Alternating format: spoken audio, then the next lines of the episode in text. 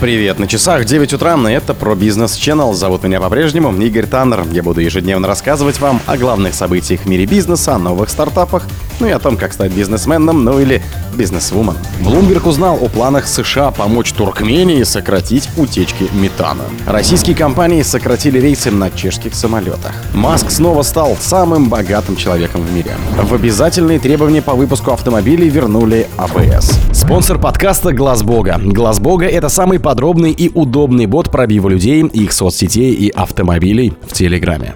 США и Туркмения ведут переговоры о соглашении, которые помогут Ашхабаду справиться с утечками метана, сообщает Bloomberg со ссылкой на источники в Госдепартаменте США и собеседников, знакомых с ходом переговоров. По данным Госдепа, около 7% туркменского газа тратится впустую, улетучивается через прорехи и ветшающей газовой инфраструктуре страны или преднамеренно сжигается, если на месте добычи не хватает мощностей для его доставки на рынок, поясняет агентство. Переговоры Вашингтона и Ашхабадом касаются прямой финансовой поддержки Туркмении и консультаций, которые должны помочь государству справиться с утечками газа. Масштабные утечки метана, основной компонент природного газа, газ без цвета и запаха, влияют на климат, так как тот в десятки раз более теплоемкий, чем СО2. Экологи считают, что снижение выброса метана относительно простой способ для борьбы с изменением климата. Согласно подсчетам Bloomberg Green, если бы весь газ, который выбрасывается или сбрасывается энергетическим сектором Туркмении, был бы собран и сожжен, то имело бы примерно такой же эффект, как ежегодное уничтожение около 92 миллионов тонн СО2. Это примерно в два раза превышает общее количество углекислого газа, который можно отфильтровать из дымовых труб во всем мире, поясняет агентство. Туркмения находится на четвертом месте в мире по запасам природного газа и выбрасывает больше метана на единицу добычи нефти и газа, чем любая другая страна, производитель нефти или газа. Согласно подсчетам компании Kairos SAS, которая оценивает влияние человеческой деятельности на окружающую среду, большинство из 500 самых интенсивных выбросов метана в мире с 2019 года, связанных с работой нефтегазового сектора, произошли именно в Туркмении.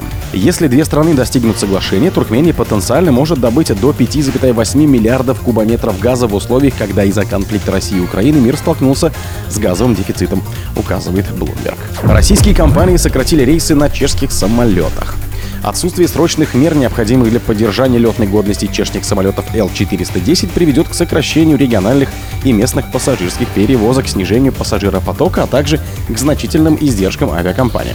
Об этом говорится в протоколе заседания рабочей группы развития авиационных перевозок и региональных аэропортов комиссии Госсовета по направлению транспорт, который состоялся 30 марта.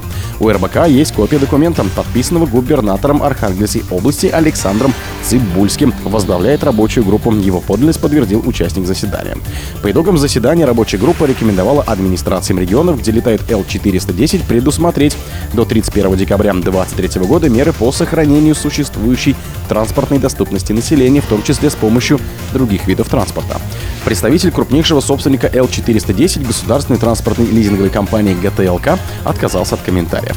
РБК направил запросы в пресс-службы представительства Минтранса и Росавиации. После начала спецоперации на Украине против России и ее воздушного транспорта были введены международные санкции. Это, в частности, привело к запрету поставки компонентов и запчастей российским компаниям, прекращению технического обслуживания и ремонта авиатехники. На этом фоне Остов продал завод Aircraft Industries чешской компании Ompa Holding. Маск снова стал самым богатым человеком в мире. Основатель компании Tesla и SpaceX Илон Маск вновь занял первое место в списке богатейших людей мира по версии Bloomberg. Согласно рейтингу, состояние бизнесмена Арна составляет 192 миллиарда долларов. Владелец группы Берна Арна с состоянием 187 миллиардов долларов опустился на вторую строчку. При этом в рейтинге Forbes Арна остается самым богатым человеком планеты с состоянием 215 миллиардов долларов. У Маска же второе место и 200 миллиардов. Арна обошел Маска в рейтинге Bloomberg в декабре 2022 года на фоне сложностей в технологической индустрии. Сейчас же он потерял первое место после того, как акции его упали на 2,6% в ходе торгов на парижской бирже. По данным агентства, акции Арна с апреля упали примерно на 10%. Одно из самых значительных падений было зафиксировано 24 мая на фоне опасений на рынке, что ослабление экономики США снизит спрос на их продукцию. Тогда Арна за день лишился 11,2 миллиардов долларов. Маск в этом году заработал более 55,3 миллиардов долларов, в основном благодаря Теслам, чьи акции выросли на 66% с начала года. В обязательные требования по выпуску автомобилей вернули АБС. Правительство продлило действие упрощенного техрегламента в автопроме на период до 1 февраля 2024 года с постепенной отменой ныне действующих смягчений. В соответствии с постановлением, которое подписал премьер-министр Михаил Мишустин, оснащение автомобилей антиблокировочной системой тормозов АБС станет обязательным с 1 декабря текущего года.